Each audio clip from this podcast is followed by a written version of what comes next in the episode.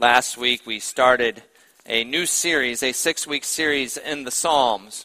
And I mentioned that uh, one way you can categorize or divide the Psalms up is into three different categories. You have songs of praise, and songs of lament, and songs of thanksgiving. And songs of praise can be seen as songs of orientation. These are happy songs that convey to us foundational truths about our God and about ourselves that orient our lives, that help us make sense of life. Songs of lament can be seen as songs of disorientation. This is the sorrow, the pain that we feel, that we experience when life doesn't make sense. And then we have songs of thanksgiving. They can be seen as songs of reorientation the thanksgiving that we give to God for his faithfulness, his help in our times of trouble when he, he lifts our lives out of the pit.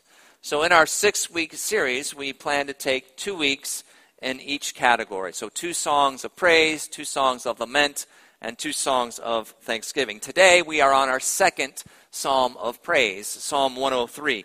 And in this psalm, David, one of the greatest kings of God's people in the Old Testament, he does what every single one of us does every day. He talks to himself. Now, Paul Tripp has said, No one talks to you more than you. That inner voice is going all the time. Tim Keller once said that our hearts, we may hear our hearts say about something that it's hopeless but we ought to argue back with ourselves. And his point is this that the thoughts we tell ourselves, the, the words we speak to ourselves, are not always true.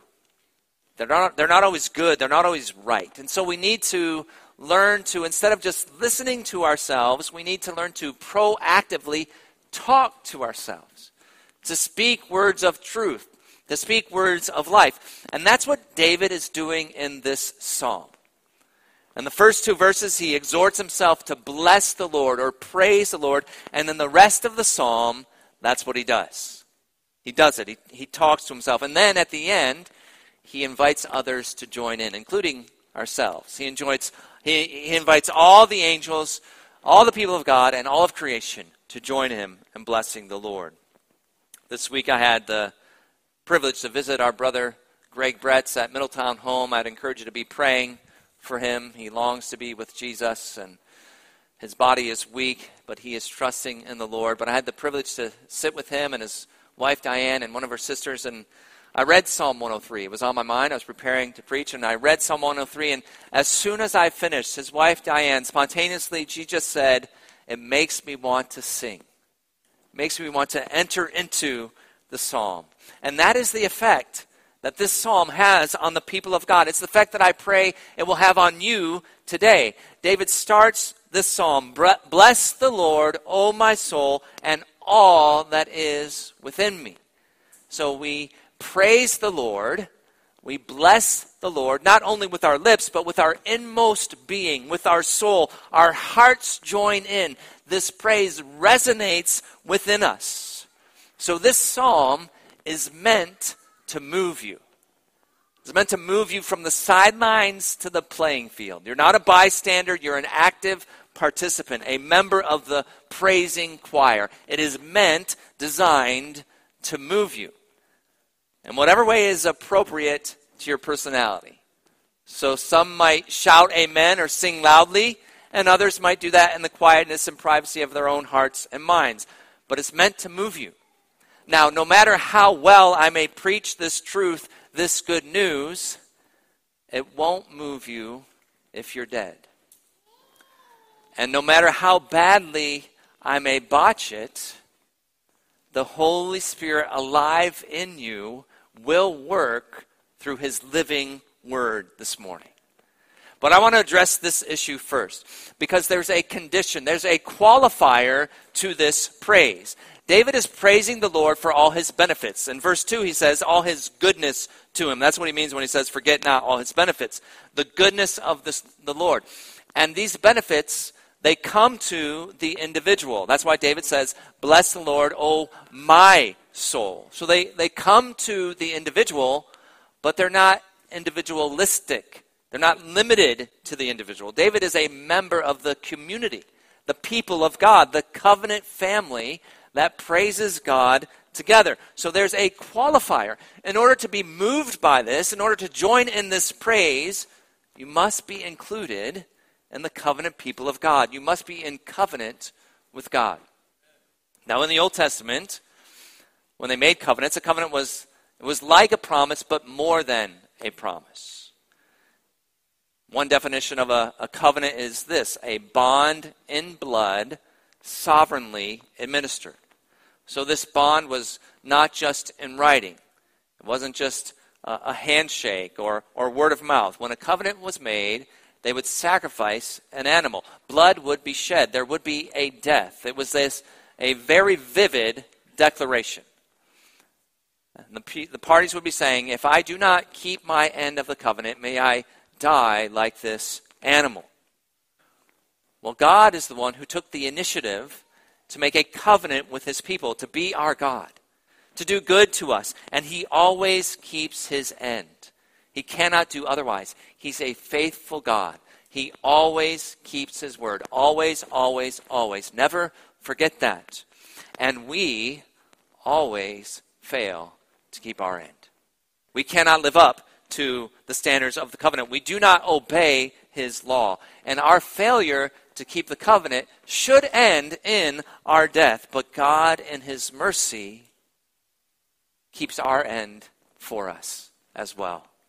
He fulfills both sides of the agreement. He sends his own son, Jesus, to perfectly obey the law in our place, and then also to be the Lamb of God who sheds his blood on the cross to take away our sins, to die for our disobedience. So he is the sacrifice that is put to death in our place.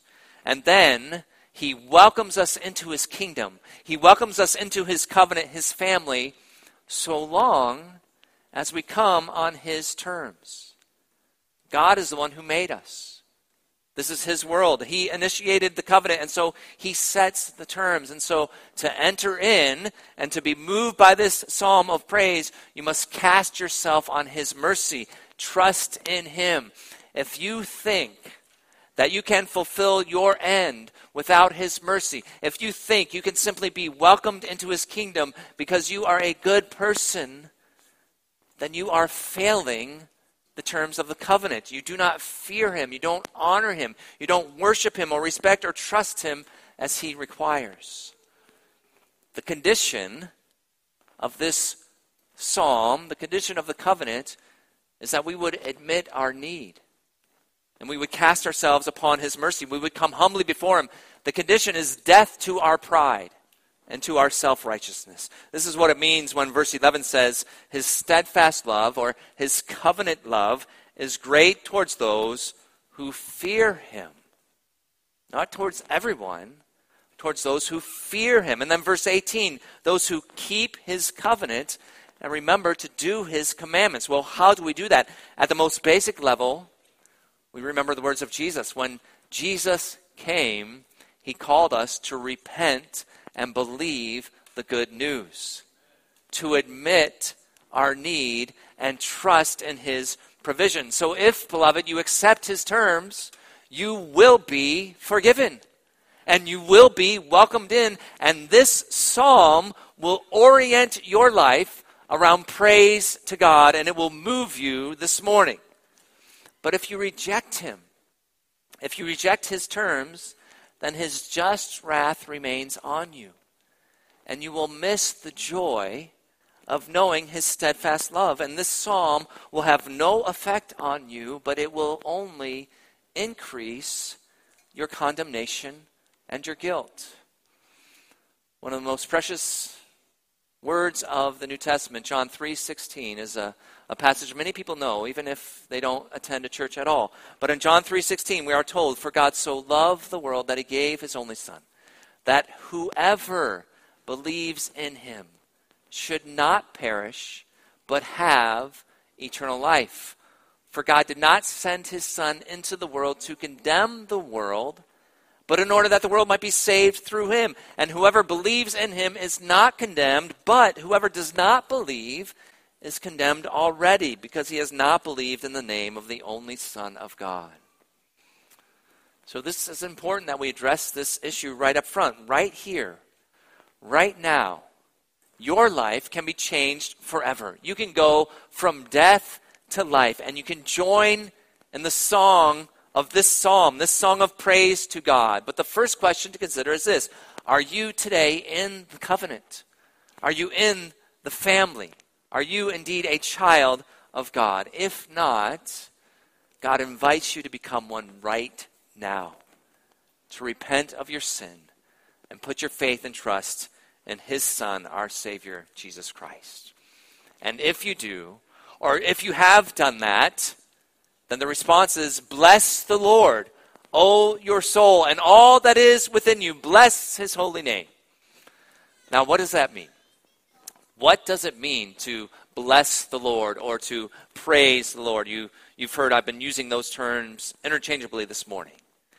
To bless the Lord means to praise God for who He is and to thank Him for what He has done. It is to believe who God is and to trust in what He has done. It is to rejoice and delight in who God is and to marvel at what He has done.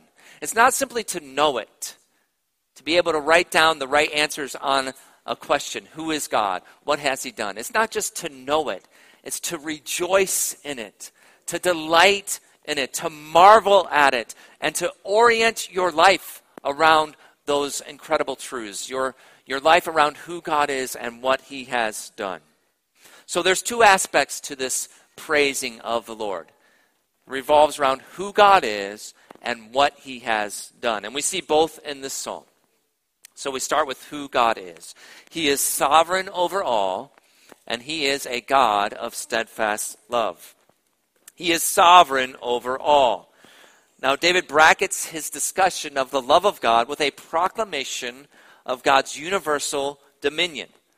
Verse 6 The Lord works righteousness and justice for all who are oppressed. This is God's universal care for those in need his love for the downtrodden.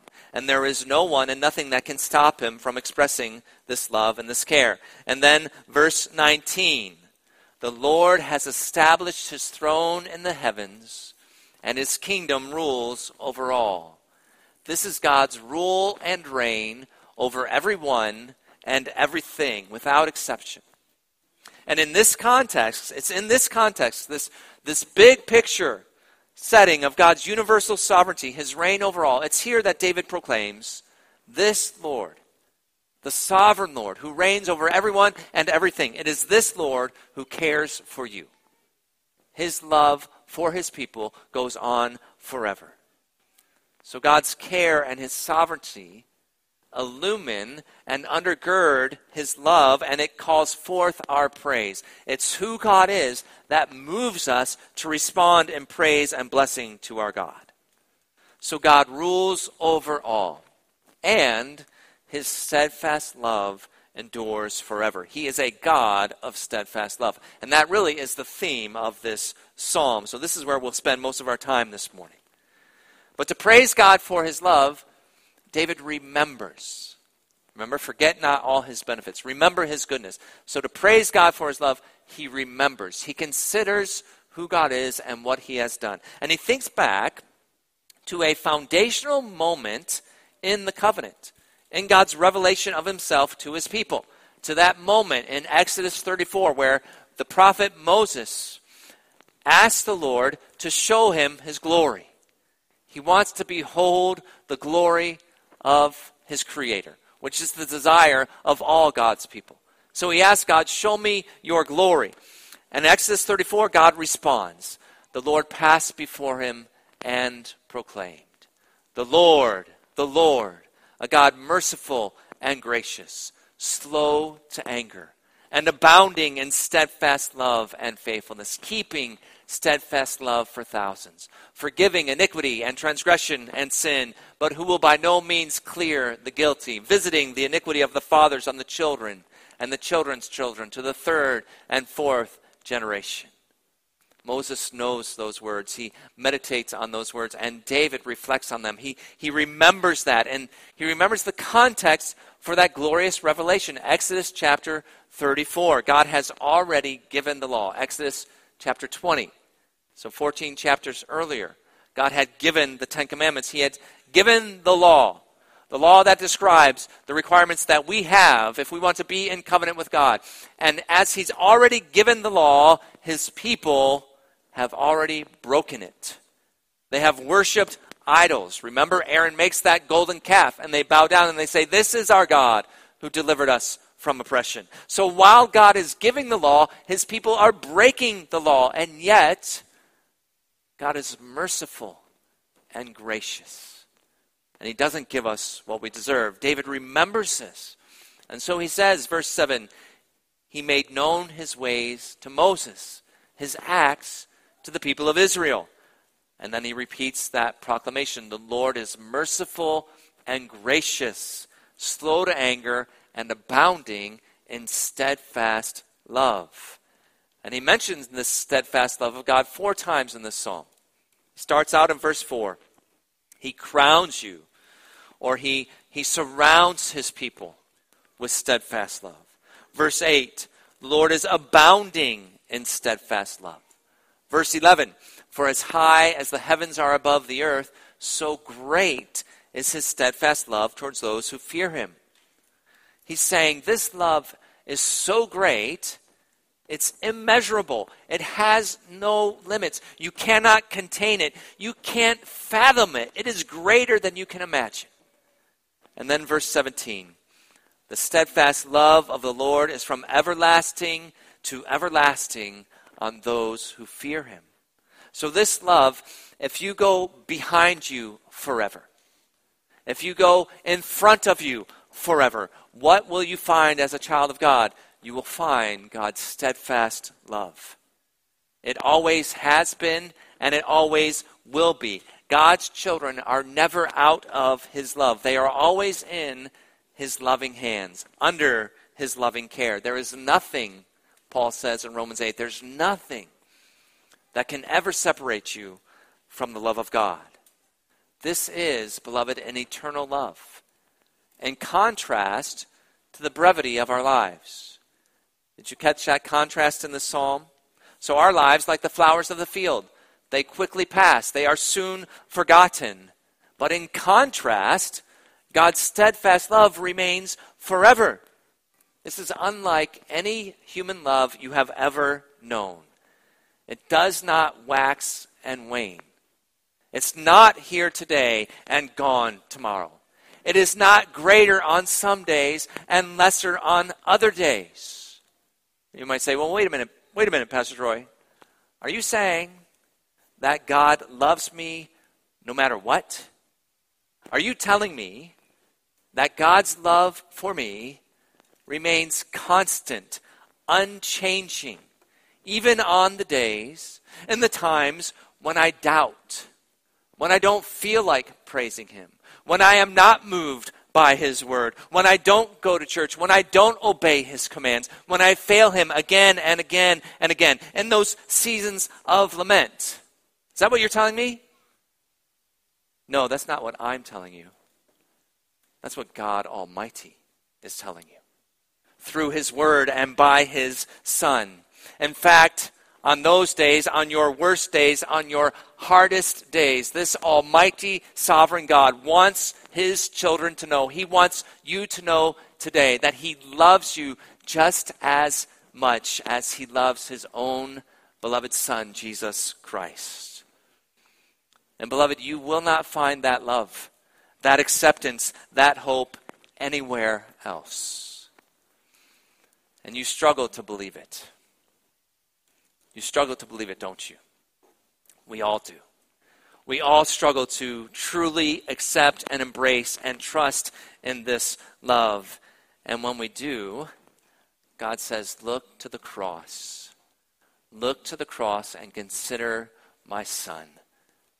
Let his work, his death on the cross, assure you of my steadfast love. And when we doubt it, he gives us the Lord's Supper. That we can enjoy every week. And it's not simply a visible display that this love is true, it's not simply a reminder.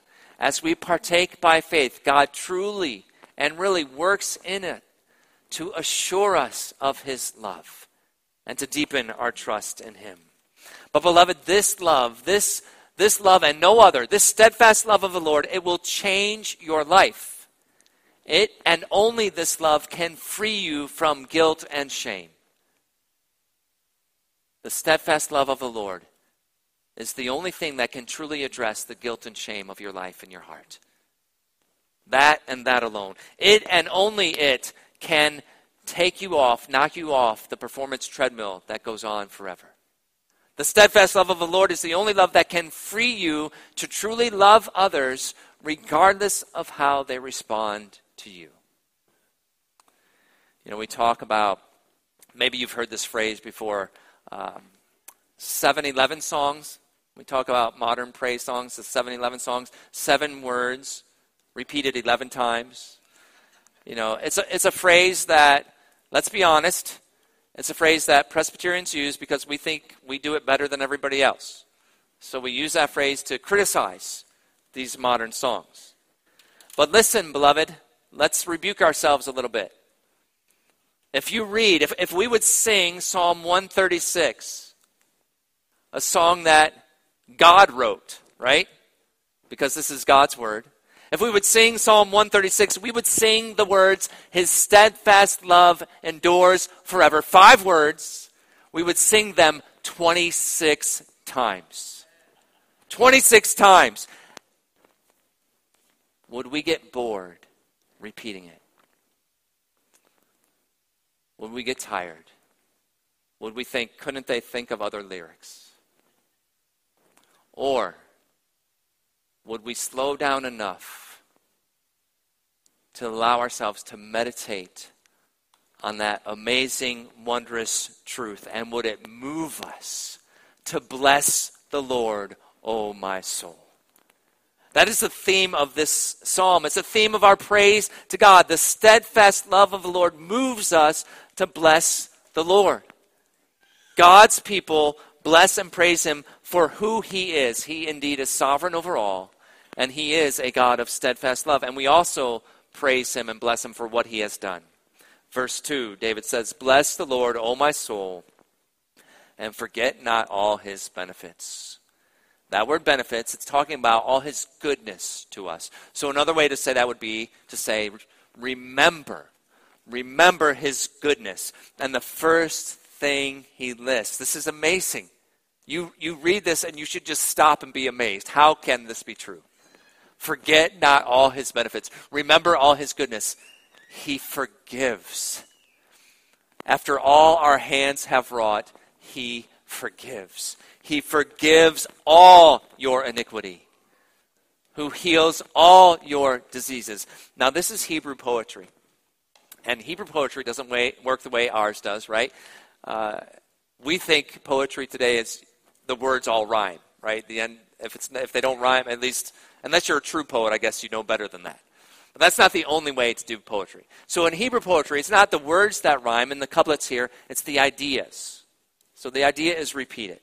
So a lot of people, when they read this, they say, who forgives all your iniquity, who heals all your diseases they see that healing of diseases referring to a spiritual sickness, the sickness of our soul. It's just another way of expressing the forgiveness of our sins. That may be true. It is probably true, and we'll talk mostly about that this morning. It's certainly the theme of this psalm, but it also could be addressing the two big areas of need in our lives that we need deliverance from both sin and suffering both sin and suffering. And God alone is the one who redeems our lives from these pits, and He has done it, beloved, by sending again His own Son. He could not send anything more valuable, more precious to Him. He sends His own Son. He comes, God in the flesh, to enter into our pit of sin and suffering and take it upon Himself. He takes on flesh and He dies in our place. So we praise the Lord. We bless him for his comfort and his care, the ultimate deliverance that only he can bring from sin and from all physical suffering. But let's take a look at how this psalm highlights the forgiveness of our sins. And we'll meditate on this for the rest of our time this morning. Take a look at this. It's what David first mentions after he says, Forget not all his benefits. Remember all the things, all the good things the Lord has done for you, then first, who forgives all your iniquity. And then verse 10, he goes into a further description of what he means by this. He does not deal with us according to our sins, nor repay us according to our iniquities. Beloved, God does not give us what we deserve. Amen. God does not give us what we deserve. Remember that, beloved.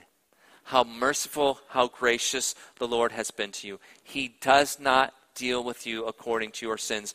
Your sins, I have here, they may be many. I should scratch that out. Your sins are many. Your sins are many, but His mercy is always more. Always. Do you know who knew this truth? Who rejoiced in this glorious truth? Who was moved by it? He does not deal with me according to my sins. David. David knew that. David, who wrote this psalm, he knew it, he experienced it, he rejoiced in it. You think about his life. If he was a pastor in our day and age and did some of the things that he did, he would be deposed from ministry, and rightfully so. He wouldn't be able to be a pastor anymore. He lorded his authority over a vulnerable woman. He was guilty of abuse. He murdered her husband. But then, when God mercifully confronted him with his sin, he sent the prophet Nathan. David deserved death and damnation. But he sent the prophet Nathan to him, and he confronted him over his sin, and David repented. And you can read about that in Psalm 51. But David has written other great psalms on confession Psalm 25, Psalm 32. He did not hide his iniquity, he brought it to the Lord, the only one that could heal him, the only one that could forgive him. And so David knew. You can, you can picture him writing these words. and he's, okay, not everybody has the same personality, but I cannot picture David just Bless the Lord, oh my soul. I can't picture him doing that. When, when what he's been through, and he knows deep down in his soul, he came to the Lord and he knew the wonder of God's undeserved mercy, the forgiveness of his sins. You know who else knew it? Moses. So David mentions Moses. Moses murdered an Egyptian and fled for his life. And then when God is using Moses to lead his people out of slavery, Moses wants the glory that belongs to God alone for himself. He didn't deserve the mercy of God, but God did not deal with Moses according to his sins. Moses knows this truth. Peter. Peter, whose life should have been defined by the rooster and his denial of his Savior Jesus, but instead was restored by the risen Christ himself. He knew and rejoiced in this truth. Paul. Paul when he was thrown to the ground as a persecutor of the followers of Christ. And he was raised up as a preacher of the unsearchable riches of Christ. He would call himself the foremost of sinners. He knew that he had received mercy according to this psalm, that God does not deal with us according to our sins. How much time do I have? You know who knows this and believes it. Beloved, who reads verse 10? He does not deal with us according to our sins, nor repay us according to our iniquities. Who reads that and rejoices in the amazing grace of God? Amen. Every single one of God's children. When you read that verse and you know what God has done for your soul, it's, it's starting to move you. It's starting to move you. Every single one of God's blood bought children. Beloved, you know this to be true? If you do, you bless the Lord. Amen? Your sin. Oh, the bliss, the happiness, the joy, the wonder, the amazement. Your sin, oh, the bliss of this glorious thought. Your sin, not in part, but the whole, is nailed to the cross. Beloved, you bear it no more. You bear it no more. Do not let your enemy weigh you down in shame and guilt. Listen to your Creator, your Savior. You bear it no more. It is gone. Praise the Lord. Praise the Lord. O my soul. There's that phrase from Psalm 103 and that hymn that we love. So, verse 10, he does not deal with us according to our sins, nor repay us according to our iniquities. Verse 12, David's not done. Verse 12, as far as the east is from the west, so far does he remove our transgressions from us. Now, think of this image and let it sink in. What is God communicating to us, his precious children? The east from the west, right? There cannot be a further distance. It's a never ending distance. You put your sins on the scapegoat and you, you send him packing east while you go off and you ride off into the west and you'll never meet again. Your sins are behind you, they will never find you. Now, there's another way to consider this or, or think of this image. However, many miles might lie between the east and the west, one pastor says the point is you can't look in both ways at the same time. You have to turn your back on one to look in the other. So you can't look in both directions at one time. So when God forgives, forgives us, He puts our sin and He puts us on different horizons. And when He looks at our sin, He cannot be looking at us. And when He looks at us, He is not looking at our sin beloved, because he's justified us through the redeeming work of his son. So now when he looks at you, he sees Jesus. The beauty, the glory, the righteousness of his own son. Verse 6, David writes, The Lord works righteousness and justice for all who are oppressed. Now, it is absolutely true. God cares for those who are suffering. He cares for those who are mistreated, and He will bring justice in the final day. But even here, David follows that up with an example. Verse 7 He made known his ways to Moses, his acts to the people of Israel. God did deliver his people from oppression. He delivered them from slavery in Egypt. Now, God does not always deliver in this way in this present life, but here we see his heart. We see his character. Righteousness and justice are the foundation of his throne. And so we praise him. We praise him not only with our lips, but his children we long to be like him. And so we praise him with our lives, lives that pursue justice on behalf of others as we are able to. That is all true. And we could spend more time considering that as followers of Jesus. We can certainly grow in that. But as we think about the theme of this psalm, I rejoice to know that God, the Lord, has and He will deliver all His people from the greatest oppression we face the oppression of sin. The oppression of sin, beloved. Romans 6 talks about this. It says that we were all once slaves of sin. That's the language of oppression. We were all once slaves of sin. We were under the oppression of the devil. And at the end of that passage, Paul will write, When you were slaves of sin, you were free in regards to righteousness. But what fruit were you getting at that time from the things of which you are now ashamed. The end of those things is death. The end of oppression to sin and the devil is death. Beloved, there is no one who can deliver you from the oppression of sin and death except for Jesus. There's no one. There is no army powerful enough. There's no government program, no parent, no friend, no one but Jesus himself. He is the one who knew no sin, but became sin for you. He is the one who has been raised from dead and who will never die again. Death no longer has dominion over him, nor does it have dominion over any who will trust in Jesus, who are united to him now in his death and his resurrection. So he, Jesus alone, has redeemed your life from the pit. He's raised you to eternal life. He has delivered you from oppression already. Beloved, bless the Lord, for he has delivered you from the oppression of sin. He set you free, and you have passed from death into life. So you, today, right now, you enjoy eternal life in fellowship with this glorious triune God that David is praising in Psalm 103. And beloved, that fellowship will never end. It will never end. Though you die, yet shall you live. I have recently been enjoying an old gospel song. Uh, it's called Someday. I don't know if any of you know it at all. Uh, and I, but I want to read the lyrics for you this morning. Now, I know it won't move you in the same way. Music is very powerful. But the truths that it contains are such an encouragement to us as those who trust in Jesus. We're members of the covenant family, and we are recipients of the steadfast love of the Lord that endures forever. And we already have been brought from death to life. So it's called Someday.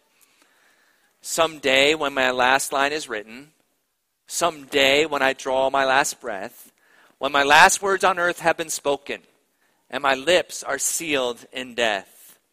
Don't look on my cold form in pity. Don't think of me as one dead. It'll just be the house I once lived in. My spirit by then will have fled. I'll have finished my time here allotted, but I won't be in darkness alone. I will have heard from heaven the summons to come home.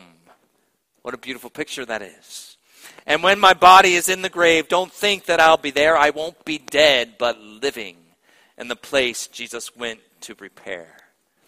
And after all is said and done, know that my last earnest prayer is that my loved ones be ready someday to meet me there. Amen. Friend, are you ready to meet the Lord? Have you been moved by this psalm of praise to bless the Lord, O my soul, and all that is within me? Bless his holy name. Bless the Lord, O my soul, and forget not all his benefits. David is saying, Remember remember the goodness of God to you. Will you remember today his goodness to you? Now, one great way to remember is to talk to yourself. You do it all the time.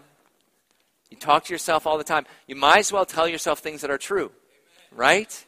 You might as well tell yourself things that are true. If you're going to talk to yourself, might as well speak the truth. And you might as well speak the greatest truths there are the goodness of God. So that's one great way. One great way to remember is to talk to yourself. Another great way is to talk to others. That's how we remember things, right? They say the, the greatest way to learn something is to teach somebody else. So talk to others. So I just ask do the people who are close to you, especially family, friends, do they know about God's goodness in your life? Do they know how God brought you out of darkness into his marvelous light? Have they heard that story? If not, today's a great day to tell them. Do they know? Have you told others? Will you tell others? Will you ask others? Do you know each other's story? That is a great after church question. How did you come to know the Lord? It's much more interesting than the heat and the humidity. How did you come to know the Lord. So here's a great question for you to ask today or any day after gathered worship. How has the Lord been good to you this week? What are you praising God for today? What great things has God done for you? And then point one another to that great coming day. And we, I should say this, we, we are in the Psalm of Praise today. Remember, they're happy songs, they're, they're songs of orientation, happy songs with no trouble in view. So it's teaching us foundational truths about God and ourselves to orient our lives around. But we recognize they're not the only songs we sing. So today, maybe you're in a happy song period of life, but someone else might be in a lament period of life. And so it might be hard. You know, not everybody's ready to answer that question with joy. So we can ask those questions with humility, with compassion, recognizing that we're all at different stages and we all have different personalities. But it's those truths that lift us up out of those pits when we share the goodness of God and we point each other to that coming day when we will join with all creation. We'll join with the hosts of heaven in praising God. As David called out to end the psalm, Bless the Lord, O you, his angels, you mighty ones who do his word, obeying the voice of his word.